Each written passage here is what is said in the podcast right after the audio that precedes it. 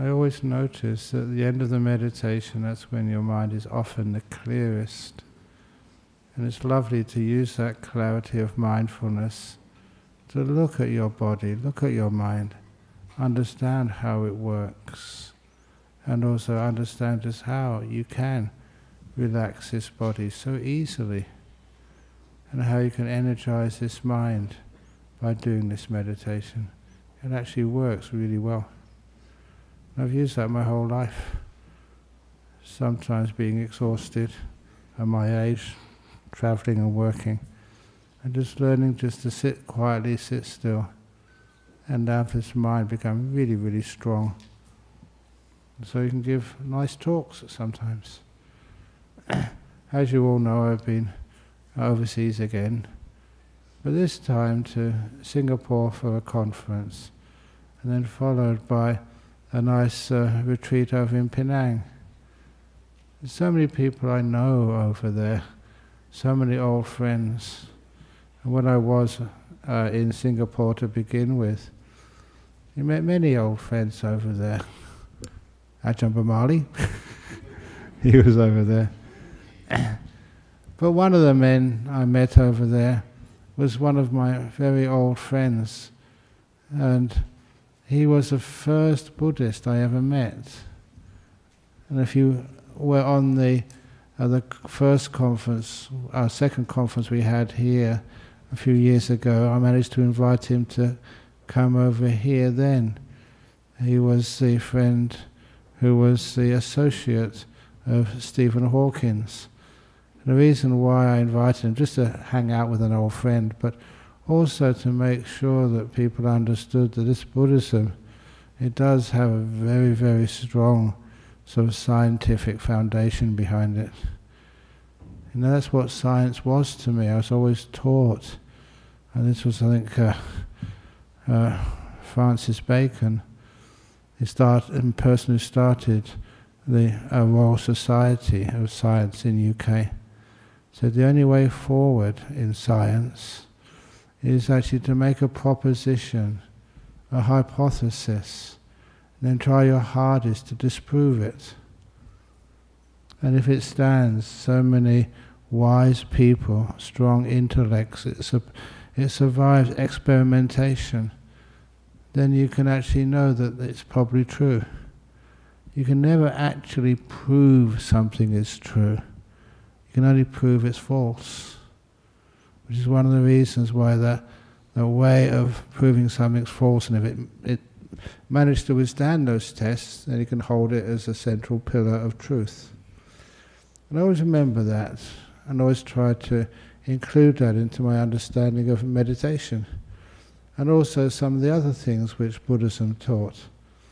You know, just I mentioned today, or rather, uh, Bill mentioned, you know, the recent passing away of uh, our ex-treasurer, but a lot of other people have passed away recently. Yesterday, I did a, another funeral service, and that was followed by a wedding. I was trying to get another wedding to go to so I could uh, reproduce that movie which was made of two weddings and a funeral. Sometimes you do that as a monk in one day. but it's kind of nice to be able to know, to actually to see both in one day, make the best use of them. You know, if somebody passes away, we often do funerals, and sometimes the funeral ceremonies, you know, we've made it. If you're a Buddhist and you've been here many times, do it here. This is like your home temple. It's a bit tough on our poor caretakers who have to do extra work here, but I enjoy doing that because this is basically where you got your spiritual training from. But it's also, I, I kind of love the Dhamma, the teaching which happens when we remember someone who's passed away. People come in here, the relations come in, and they say all these amazing stories about them, what they did in their life. And these are some stories which even I didn't know. I think, wow, what a privilege to have known them all these years. It's inspiring. It's like the sum total of a person's life. And it's not done of how much you earned or what sort of degrees you got. It's of like how many friends you made and how you helped and how you served them and how you cared for them. And this is what I always hear of the, the food people cook for one another. and that's gorgeous. It's something which is real, human, and sort of down to earth. And so I never get bored when I attend funerals. I just love them. The same with a wedding. People are just starting their life together. a lot of times these are people who actually met here. They didn't meet here, they drag each other here because it's good wisdom and good understanding of how to stay together. If any of you uh, are thinking of getting married or have been married, please remember just a simple thing. Sometimes you may think that your partner is so perfect, but of course they're not. So instead, oh, the cat's coming. I, oh. Sometimes I kind of like the cat being in, but I know it's not allowed. I'm a rebel too. Because sometimes they have these stories in Buddhism of animals who listen to the Buddha talk. And they couldn't, you know, understand what the Buddha said, but they got the energy. That was very beautiful. And I said that, no, I'm just really going off on a tangent here because of the cat.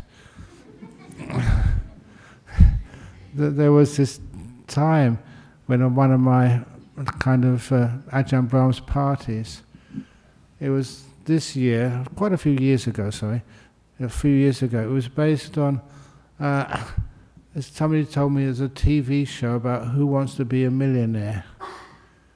And I haven't seen it, I don't know what it does, but I thought that's a good title, Who Wants to Be Enlightened?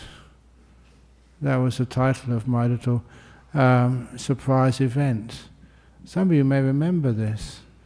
We had a few sort of uh, old robes, and I got about 10 people to actually dress up in those robes, and just to see how difficult it is. So you don't uh, criticize me when my robe falls down. you know how difficult it is. And also to chant, and also one of the things I asked them to do, give a one minute Dhamma talk. And I thought it was just a bit of fun and games. But then there was one kid who, you know, he was also joining in. He's only about 10 or 11 years of age. I don't know if any of you remember this, but then he gave this absolutely brilliant Dhamma talk in one or two minutes, surpassed everybody else. And I thought, whoa, where's this coming from? It was beautiful very deep, absolutely correct. And sometimes it was because uh, his mother and father had been listening to these talks at home, and the kid had been also listening to it, and actually could actually um, absorb some of it much more than the parents could ever expect. And that's why that sometimes even just coming here, it's amazing how much you absorb.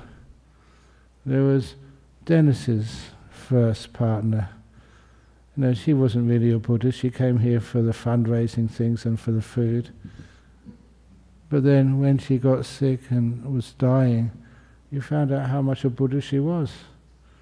She never came to the talk. She's kind of absorbed it in another way. Her wisdom was profound.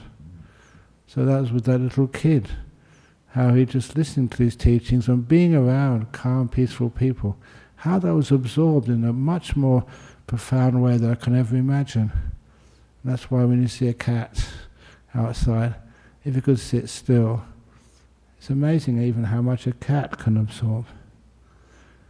So because of that, and even little kids, bringing them in here, as long as they're quiet and don't disturb anybody, they actually do pick up some wisdom somehow.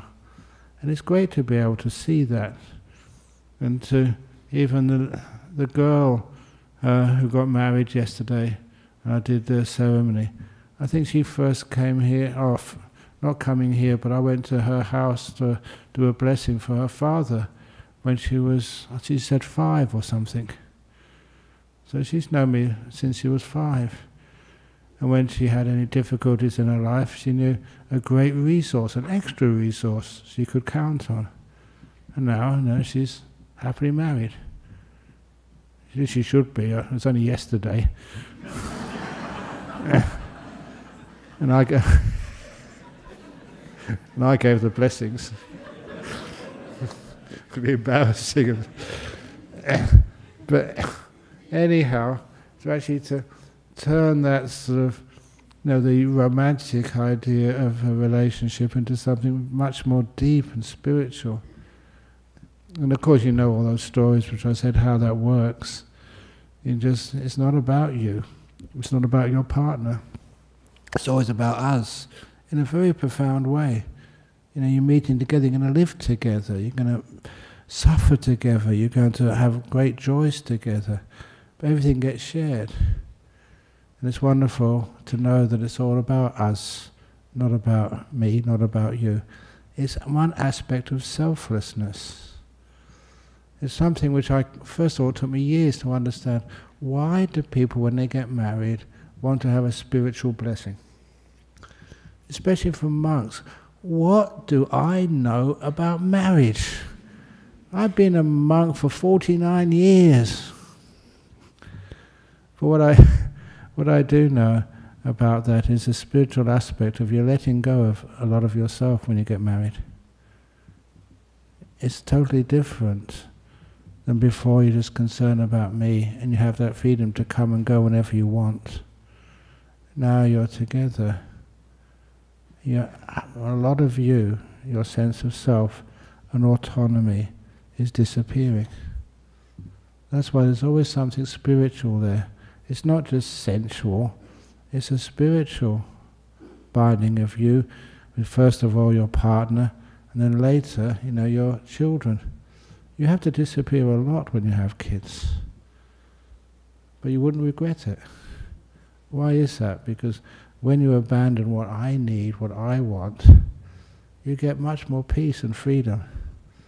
I sometimes have been asking that why is it when somebody calls me or email, can you do this, can you do that, can you come around now, can you give a talk at our center, can you teach a meditation retreat here? And even if I go over to teach meditation retreats, it's not just teaching meditation retreats, it's all the other stuff which happens on the side.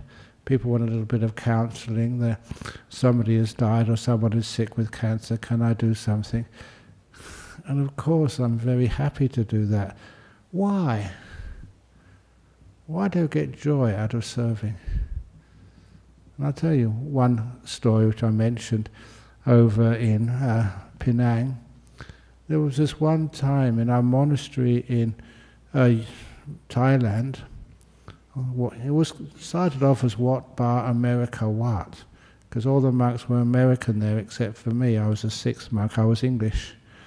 But nevertheless, after a while, more monks came and so Ajahn Chah had to change the name to the International Monastery, Wat Pah Nanachat in Thailand. But I remember just when we, we first went there, we were very strict with some of our traditions. One of that strictnesses was whenever anybody ordained as a monk, they had to make their own robes, a set of three robes themselves, out of white cloth, first of all you had to measure it and sew it. That took a, a day or two, you know, like full on, just 16, 18 hours a day. And then once it was made, then you had to dye it. And this was all done with natural dyes, no chemicals. So we would dye it from the, the sap which was derived from the wood of the jackfruit tree. So, you know, the villagers, whenever there was a jackfruit tree had fallen down, or during the storm, you know, a big branch had fallen off, would always offer it to the monasteries. And once you had that jackfruit tree, it was a lot of work to turn that into dye. You know, you get these machetes, you have to sharpen the machetes. You cut yourself many times, but you had to be sharp until you learned how to chop that wood into little chips then we had to boil it to get the, the sap out of it, and then to filter it, and then to boil it some more until the dye became very strong. And then we pour it over the white cloth until, so it could take the dye. And then when you were drying, you had to dye it many times to get the full brown color. And then when you were drying that robe, you had to keep turning it, otherwise it would streak this was actually a very long-winded process. And it was it's wonderful to see the way that these things were done in the old days when you didn't really have any chemicals, all done by natural products. And then there was these three monks who were about to ordain together, and they were making their robes. And they'd already been up two nights without sleep. And even though I was young, you know, I, I know what it's like to go without sleep for you know, one night after another and then another. And the rule was that you're not supposed to help them. They're supposed to do it by themselves. It's just a test of their commitment to be monks. But I had more compassion and wisdom. So I decided to, after the evening meeting, I went to the dyeing shed to give them a hand, to help them. I shouldn't have done that, according to our monastic rules. But I thought, well, no one will know. And so I said, look, I'll look after the dye pot tonight. You go and take a rest. You know, they never argued. They were off. they disappeared so quickly. and I did all that work myself overnight. And in the morning, the, the, that monastery bell would always ring at 3, 3 a.m. in the morning. We did have a monastery, we do have a monastery bell at Serpentine. And that was the first time we had it, we rang it. Then we thought, oh my goodness, this is so loud, and neighbours will complain. We did get a call from one of the neighbours after we stopped ringing it. He said, why did you stop ringing it? We love the sound of the bell. Even though they heard it at, three, uh, at 4 a.m. in the morning in Perth or in Serpentine. But nevertheless, it added a, a kind of a romantic, beautiful start to the day at 4 a.m. And I kind of was surprised at that, how much they loved it. But anyhow, when that three o'clock bell went in Thailand, so the, the monks came out by 3.15 to carry on the dyeing. Thank you, we had a good rest. And I was thinking I should go and take a rest too now. But I had so much energy. I went to the morning chanting. You may have heard some of the chanting here before we started the meditation. Yo, so but when I was chanting, yo, so I had so much energy, I couldn't, I couldn't chant softly. And that was surprising. I've been up all night. And then we did a quick clean up, and then we all went on alms round. And I expected to be you know, half asleep on alms round, having stayed up all night working hard. Again, I felt so clear, so energized. It was the most energized walking I'd done for years.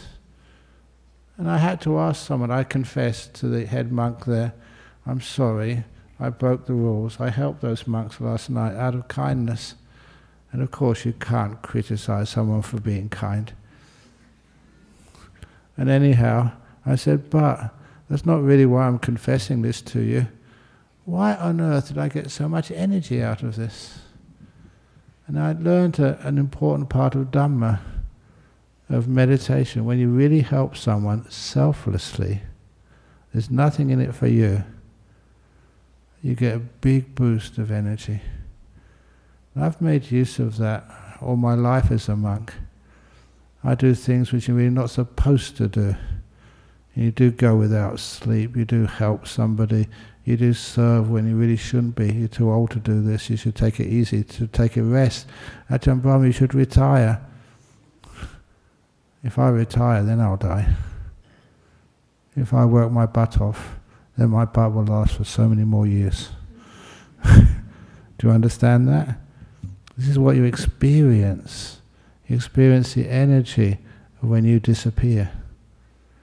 Even in a marriage, when you have kids, when you let go for something much bigger than you, even when you volunteer for Buddhist Society of WA. Honestly, with the right attitude, with the beautiful sense, this is service. I'm doing something good.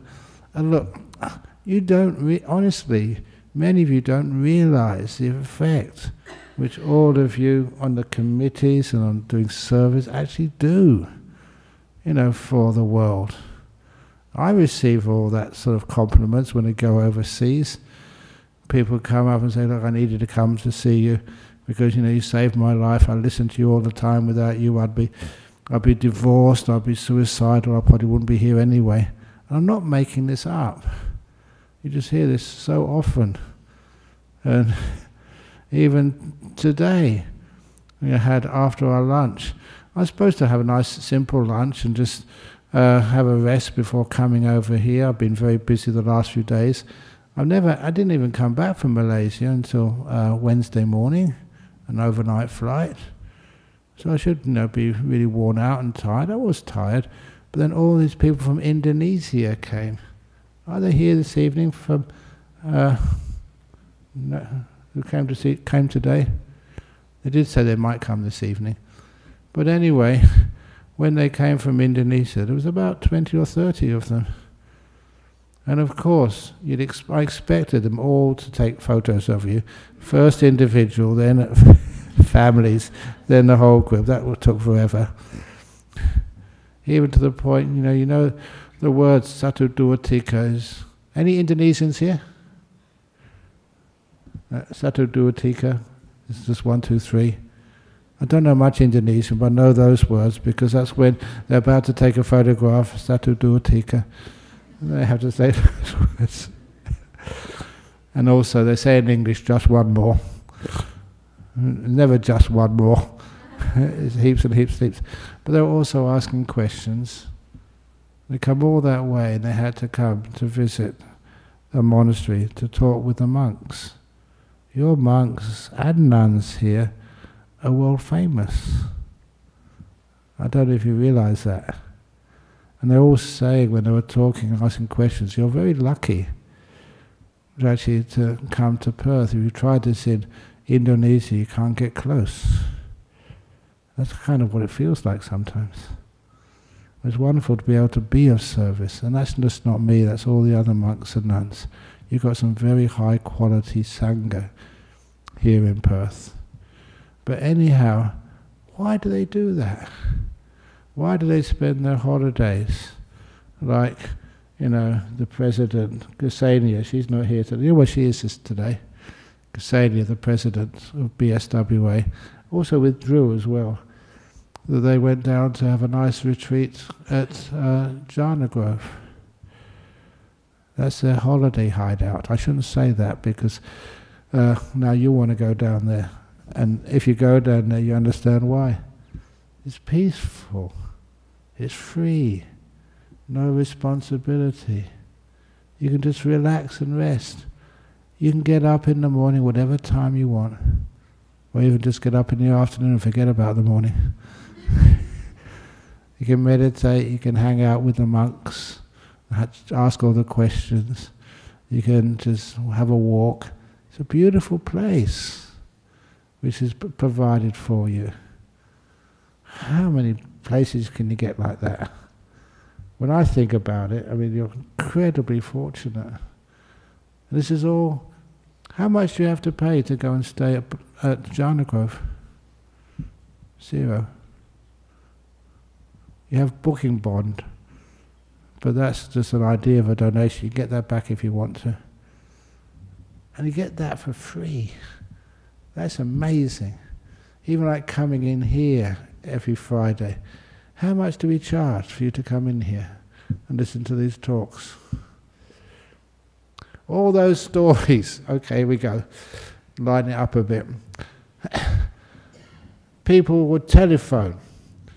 How much do you charge on a Friday night to come into the, the hall to listen to a talk? And the answer is nothing. I remember this uh, was asked of me. No, you don't understand. How much you have to pay to come in the hall to listen to a talk? I said, zero. No, you don't get it. How many dollars and cents do I have to cough up to be able to get in the hall? Said, nothing. You don't have to cough up anything. If you cough, you've got COVID, so please don't come. Well, I never said that, but I just made it up. And then it was a beautiful moment when she paused, this questioner. Now, she was being honest and serious. she didn't understand this beautiful teaching. Well, what do you guys get out of it then? And straight away, the question which came, the answer which came up in my head straight away, which I said, happiness. And I was being honest. It makes me feel so much happier when the doors are open and just people can come in. They can ask whatever question they want and they are accepted. That beautiful part of Buddhism, doing all for free. You know what happens when we do it for free? Lots of people come in later on in their life, they get generous and they just say, I really got so much out of this. It saved my life. You know, this is where I met my partner. This is where I found my cat. and they realize its benefit. And this is how we, we get our money to pay our bills afterwards. It's a beautiful way of dealing with things. How many other places in the world are like that? Even recently, when I went to over to UK, the main reason I went to UK was for the nuns monastery. You know what I've been doing, what I've been up to, making some equity for monks and nuns, not just for monks. There's lots of monasteries for monks in the world. How many monasteries are there for nuns? You got Dhammasara, but that is weird, Dhammasara. No other country has a monastery like that in the forest tradition. And I want more of those. And it reminded me of this, this story. Uh, please excuse me these stories. This is what motivates me and gives me passion. We know when we started Dhammasara many, many years ago, that it was just an idea. Do you want a monastery for women in Perth? I asked people, I put it in our newsletter, please give us some feedback. And the resounding response was yes. So, wanting is one thing, how do you get it?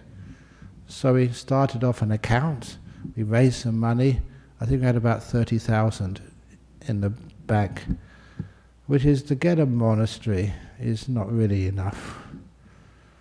So we went, and what happened was because people had heard about it, that one day there was this guy, he rang up and said, you know, are you building a monastery for women? He said, well, we intend to, we're just raising the funds for it first.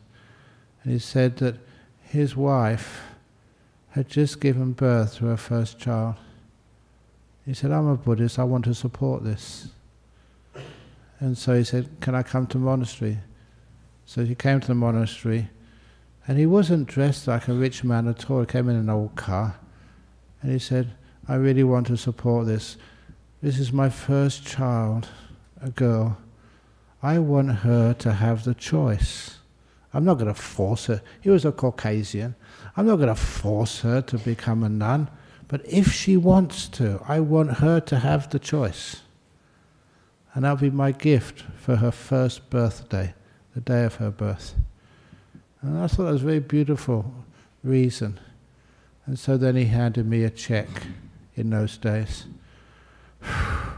$250,000.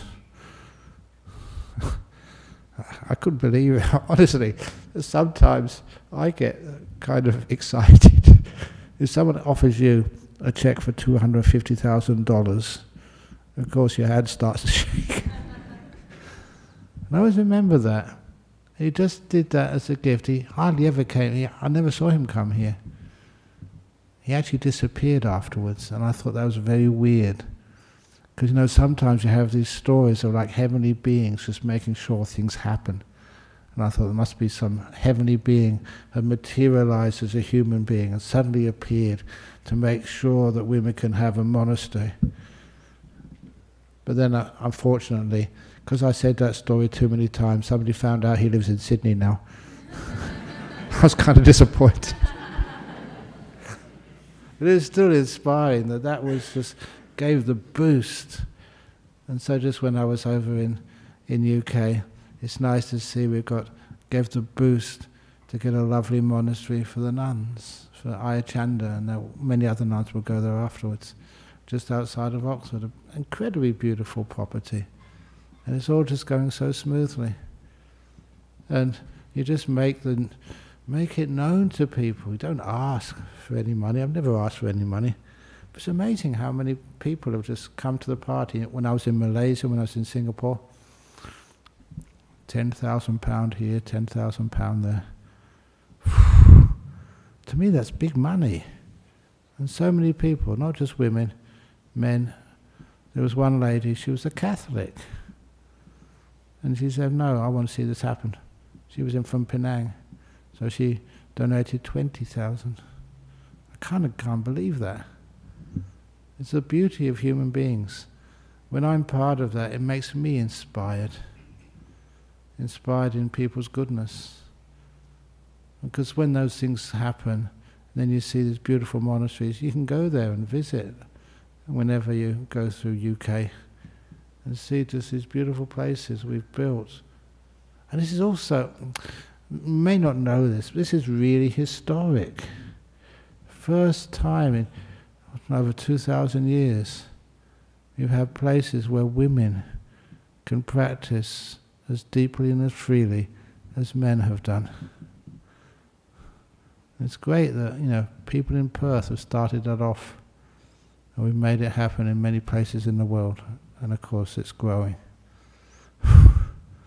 so, whenever I see funerals, they always talk about what you've done in your life. What have you actually made a difference with? And that's one thing which I'm very satisfied with. All the people and all the people who have helped. This is 40 years I've been in Perth now as a monk. This is my 49th year as a monk. So I want to give those years meaning. You're not just a monk for an easy life. It's not just so I can eat and sleep and not do any work and not have any responsibilities and duties. I don't know, I just can't do that.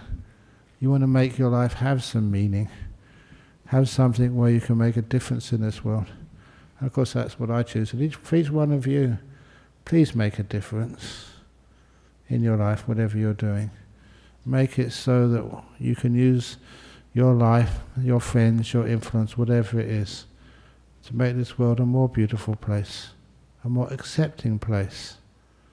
You know, with LGBTQIAC, you know what C means, don't you? Cats.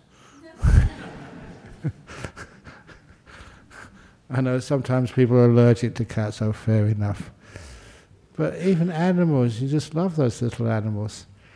Even at the wedding, there was a little bird who was always flying around. I thought it was very auspicious. And sometimes you see these weird things happening, and you think this animal kingdom is not so different. Kingdom? Why did I say that? See how much I've been conditioned by my upbringing. Why don't we call it animal queendom? or I don't know, kingdom, animal democracy, I don't know, animal republic. but anyhow, it's wonderful when we can uh, have the teachings of animals. And some of these animals have taught me so much. We, we had a, a cat over in Bodhinyana Monastery so many years ago but unfortunately, it was always killing too many of the, the wildlife in the bush. So somebody suggested, well, you have to put a bell on it. And then we did some research, found out the only bell which would actually stop it from uh, catching animals was the big uh, one meter high bell, which we used in the morning to, to ring, and the, the big brass bell, which weighed a ton. So we can't do that to a poor cat. So you know what we did to it? This is that old story. I, these are magic stories, you know, which makes you really respect so some of the animals which are in our city. This cat was called Kit Kat. Not a very uh, innovative name, but that's what we called it. It was born in Bodhinyana Monastery we found it as a little kitten in a log, born from a feral cat.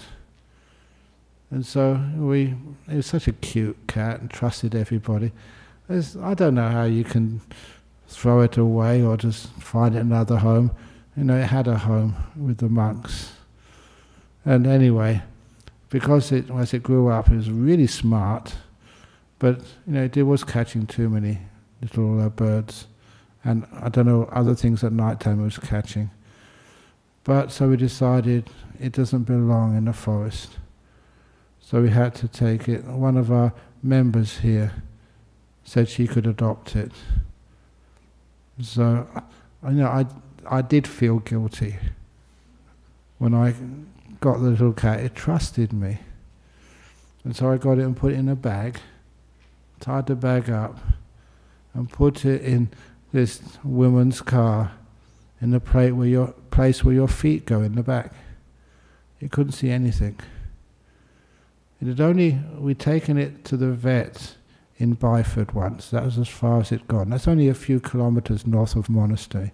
It had never been in the city at all. This was the first time.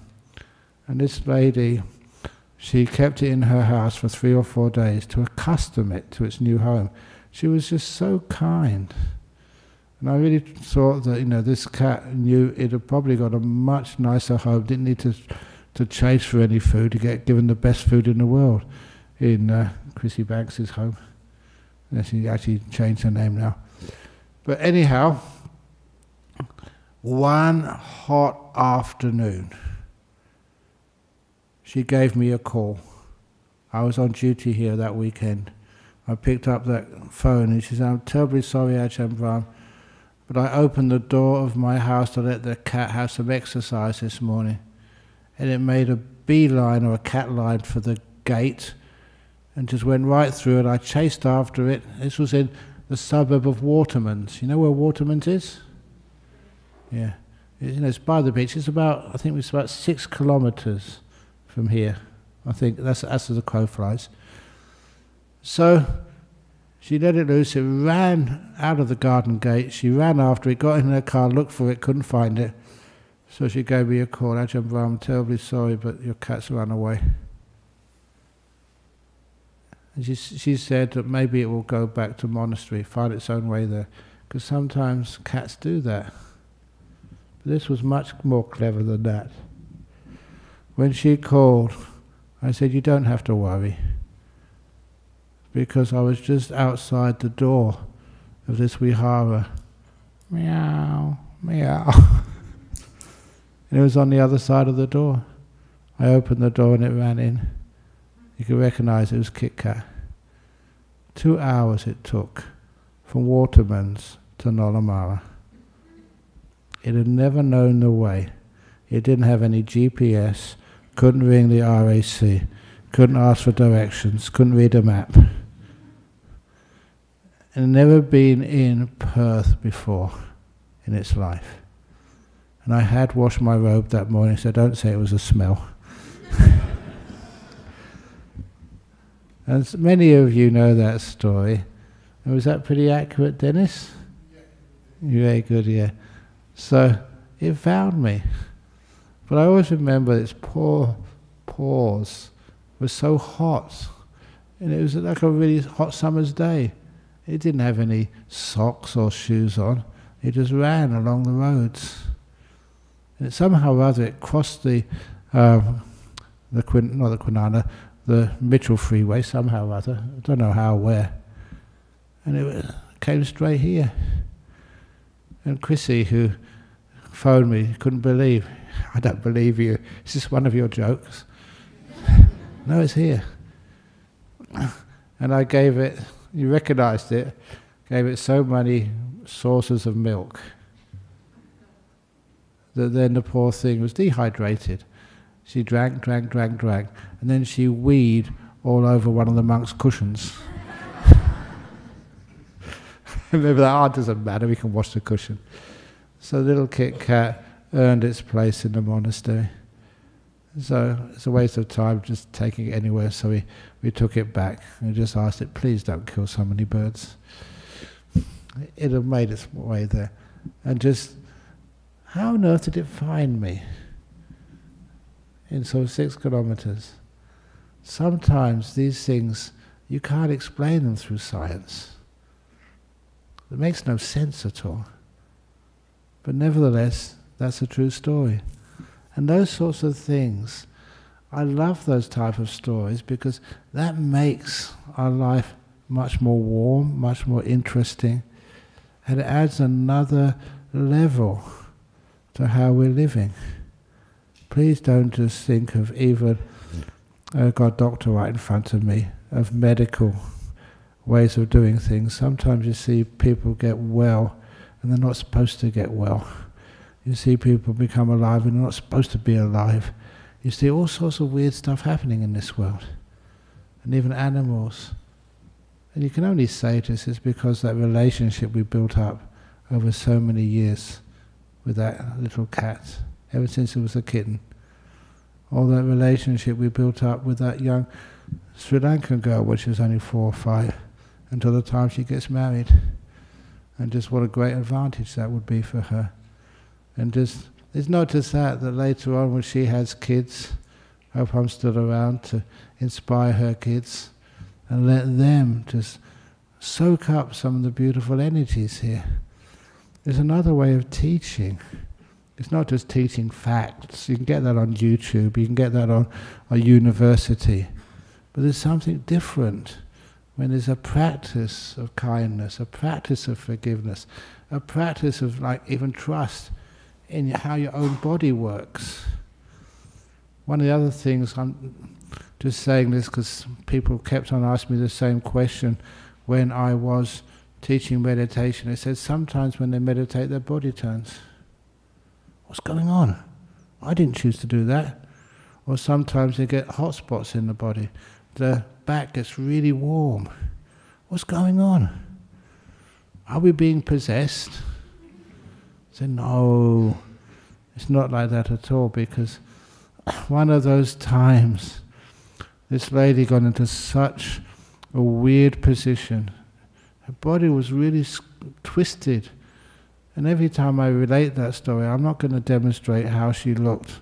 If I did, I'd have to go to hospital. You have to call an ambulance for me. It would just break so many bones and twist.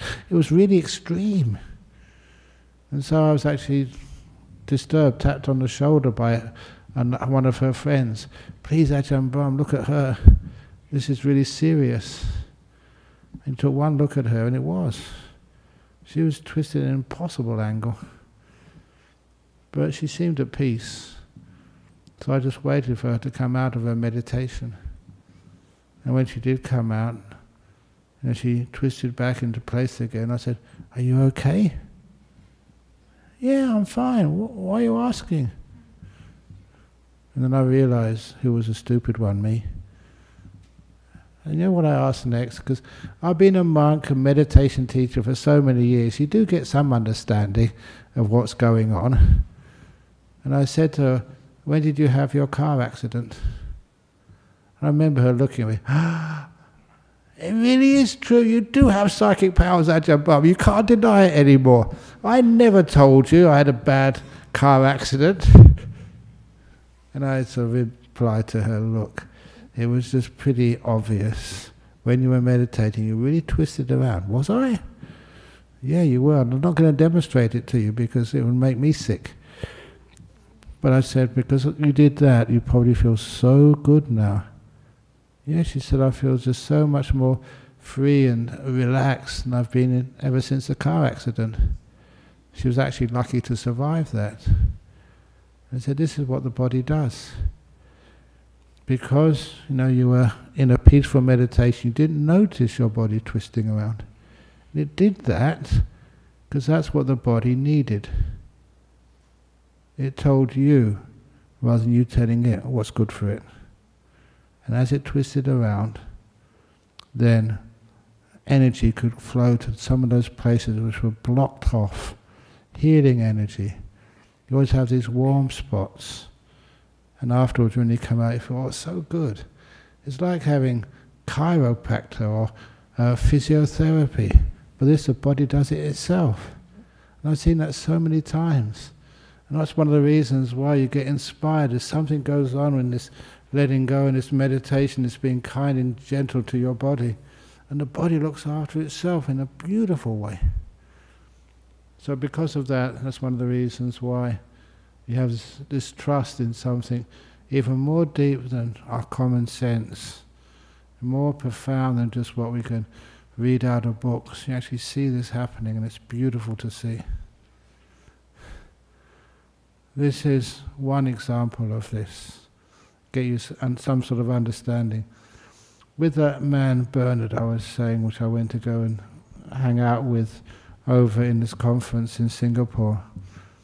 You know, we were members of the Psychic Research Society. We'd go investigating ghosts. We'd do all these crazy experiments. Let's find out, you know, why weird things happen. And anyhow, uh, on one of those occasions, you know, with, I'm just forgotten the simile I was going to say now. One of those occasions uh, with uh, Bernard, we were wondering sort of how even communications between people happen. We had lots of evidence of people. If somebody does die on the other side of the world, you know there's something wrong. Remember just this one, one of the best examples was in an article written in the Melbourne, uh, Melbourne Age newspaper on the weekend. There was a doctor sorry, yeah, was a yeah, was well, he was a doctor, and he was single, and he was invited to um, a, a weekend party in the country. So he was driving along, perfectly healthy. Was a couple of hours' drive, and halfway on the journey, he was just overcome unexpectedly by so much grief and sadness no reason for it. And it was so strong he had to park by the side of the road and cry his eyes out. For no reason. Nothing had happened which he knew about.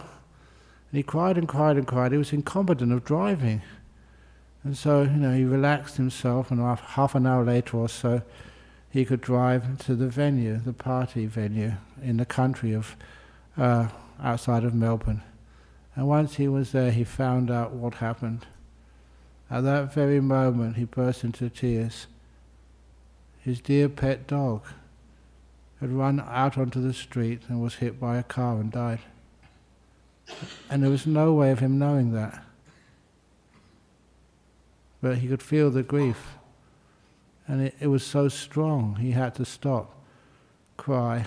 He was incapable of driving. He didn't know why. I don't know if that's ever happened to you, but it happens to many people.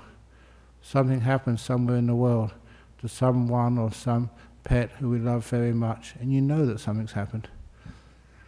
And he was a very reputable doctor, quite well known, and so he wrote that article, it was published, to show this is some of the things which happen in life. How can Kit Kat know where I am? How do you know that something's happened?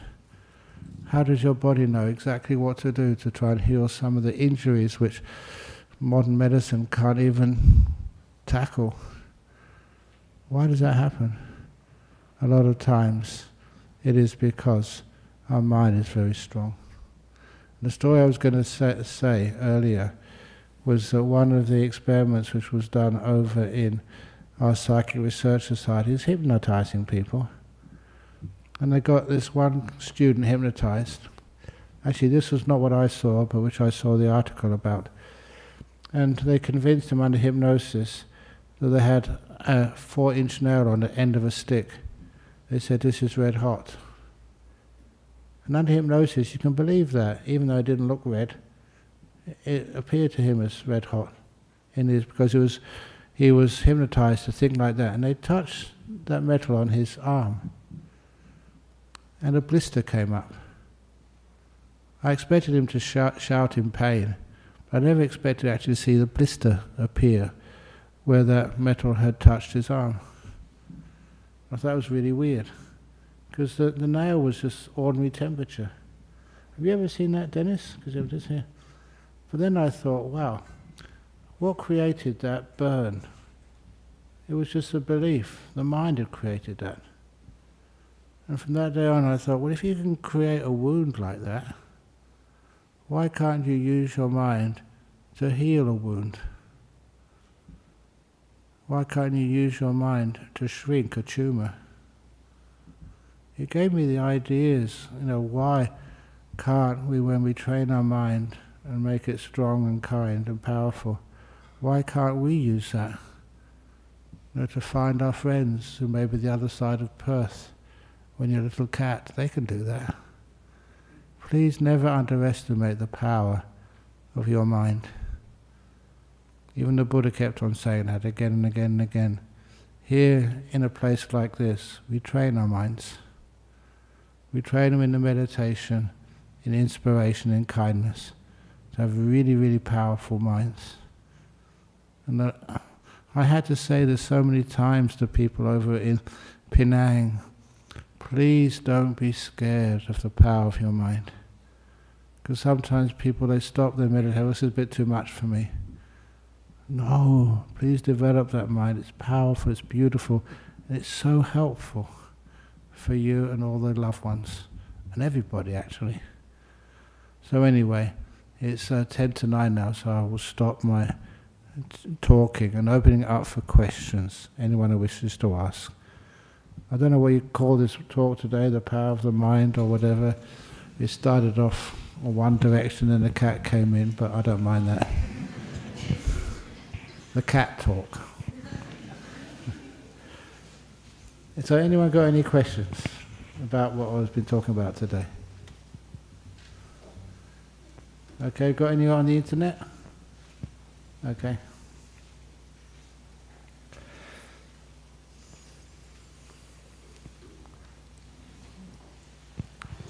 Thank you. Okay, from Tom. Is that short for tomcat? From Czech Republic. Dear Ajahn, we all sometimes feel agitated or annoyed for no apparent reason. It is easy to forget to be kind to others and oneself. Do you just meditate in such times to overcome this, or anything else we can do to be kind again? Like, you know, kind is like breathing. You always have to remember to breathe you know, even if you're underwater, come up a bit so you can take some air. And so, to me, like kindness to the heart is like air to the lungs. If you can't find nice kindness to breathe into your heart, it's like, you know, you get of asphyxiated and you get quite of sickly. So it is true, I am addicted to many things. I'm addicted to kindness. I don't think I can live without it. Addicted to peace. I think I go crazy without it. Addicted to the beautiful forgiveness you can give. I didn't mention it, but that was one of the most important stories I told at the wedding. Please, I made them promise that once every year, close to the anniversary, just the two of them, find time to have a dinner or lunch or even afternoon snack somewhere, just the two of you, and do the forgiveness ceremony. You're married. You're sure to do some things which really upset your partner. So you say, by body, by speech or mind, if there's anything I've done over the past year which has hurt you, irritated you, or things I didn't do which I should have done, please forgive me. And mean it. And if somebody actually asks forgiveness with sincerity, you can't refuse it. You have to say, I forgive you. And then the other partner does the same in return. Whatever I've done, body, speech, or mind, which has hurt you, please forgive me too. It's like an honesty which is what relationships should really be built on. It's a respect, not expectation the other person is going to be perfect. Not expectation you're perfect. But you admit your faults. Ask forgiveness for them. Then you find that those faults get less and less and less, and something else as trust grows between people. It grows between you and your cat. It grows between between you and your body and your life. You have a much more beautiful time. So anyway, that's sorry, Tom. Richard from Bolivia. Out of delusion, I would lie. I would lie the blood clinic to donate blood, even they said me it was a danger because of my medication. What, what I did was only lying or killing, but I wanted to make merit. Yet sometimes it's great to be able to make merit and you know, make good karma, help others. But you know, sometimes uh, you know, if you did give your blood and then somebody else got sick or died as a result of it, then if you found out that all the goodness and kindness you did would all be kind of washed away with guilt, if you came to me and said what you did, I say, look, I forgive you, but just don't do that again. It's dangerous. There's so many lovely ways you can make good karma. And I don't know why the more medication you're taking, but I sometimes that let the nurses or doctors know if you want to give blood. Apparently, there's so many different ways you can make use of the blood. Use it for all sorts of for plasma or whatever. And so, if you really want to do good karma, you have to be honest first of all. Otherwise, it causes too many problems for others. But I admire your sort of courage to, to want to give blood, but find other ways you can be of service and help as best you possibly can. So, know, sometimes people ask for blood, and sometimes they really know it's really dangerous. Sometimes I think people get a bit too cautious. Sometimes that I'm some, sometimes rebellious against all the cautious things you should be doing. Maybe just the kindness, a little bit more kindness, should be acknowledged. But Richard in Bolivia, try and find some other ways which are not so dangerous. Uh, yes, and don't lie to the blood clinic. And Travis, can I ask whether repeated unskillful mistakes due to lack of discipline should be forgiven on the Buddhist path? And the answer, of course, I think you all know is yes. That's why I think a wife once asked me, husband was cheating on her, how many times should I forgive him? And my answer was one more time. Always one more time. But sometimes I said, well, Ajahn Brahm, you've never been married, you don't know what it's like. So I repeated it, always one more time. It's not just forgiveness, it's also the case. I said, in the end, we'll put your husband on parole. Which means, you know, you say, this is a warning. Six months, I have to check all of your emails on all your passcodes. If I doubt anything, you have to give a full explanation and don't question me. So I, that's parole. And if you fulfill that for six months or a year, and make sure that you really do love me and have changed, then we can go back to normal as husband and wife again. So that was an, an, an addition to forgiveness. Put the partner who had offended on parole, but don't execute him. Because sometimes, why did you marry that person? There's always something beautiful in there somewhere. If you can see that again. And then there's the reason to behave. From TT, when we have pure intention to do good to others, some people will still think negatively on us. Sometimes I try to ignore those comments or feelings, but it still annoys me how to deal with this.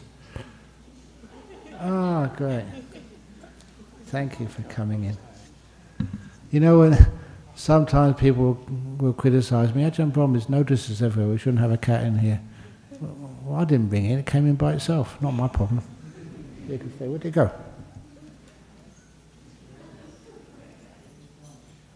It's on the shrine. Ah, excellent. Yeah, hi. You're welcome. you said it's not your problem. Yeah. Just as you said it's not your problem, it becomes Yeah, excellent. You can stay there. it becomes no problem at all. Yeah, indeed, yeah. So when people feel negative about you, I mean, just when we gave the first, I'm not going to give up talking, not looking at me or making any attention. so, so excellent. So anyway, then, cat one day, I hope you learn the beautiful kindness. He's a very nice cat. So have that kindness. You know, there was another cat here years ago, and always come here on a Saturday because you get petted by everybody. And so it's rare to get that in your house. And then one day on a Saturday afternoon, I was sitting there, the cat was playing with everybody. And that was when he got the phone call. The actual owner was just round the back here. She said, Is my cat over there? I said, Yeah, it's here every Saturday afternoon. It's a very good meditator. and she said, I'm moving house today. Can I come and collect my cat? I said, Well, of course. So she came in. And when she came in through those double doors in the reception area, the cat saw her and then ran right onto my lap. sanctuary, sanctuary. Well, they can't do that, so I said goodbye to the cat and she took it to a new house. Anyway, so anyway, that's enough cat stories. Okay, so now we should actually uh, end for today. I'm sorry for any other questions which I didn't finish uh, answering, but I was uh, the cat took all the attention away. so we can now pay respect to the Buddha by bowing three times, Buddhang Saranang Gacchami. You're not bound to the cat, you're bound to the compassion of the Buddha.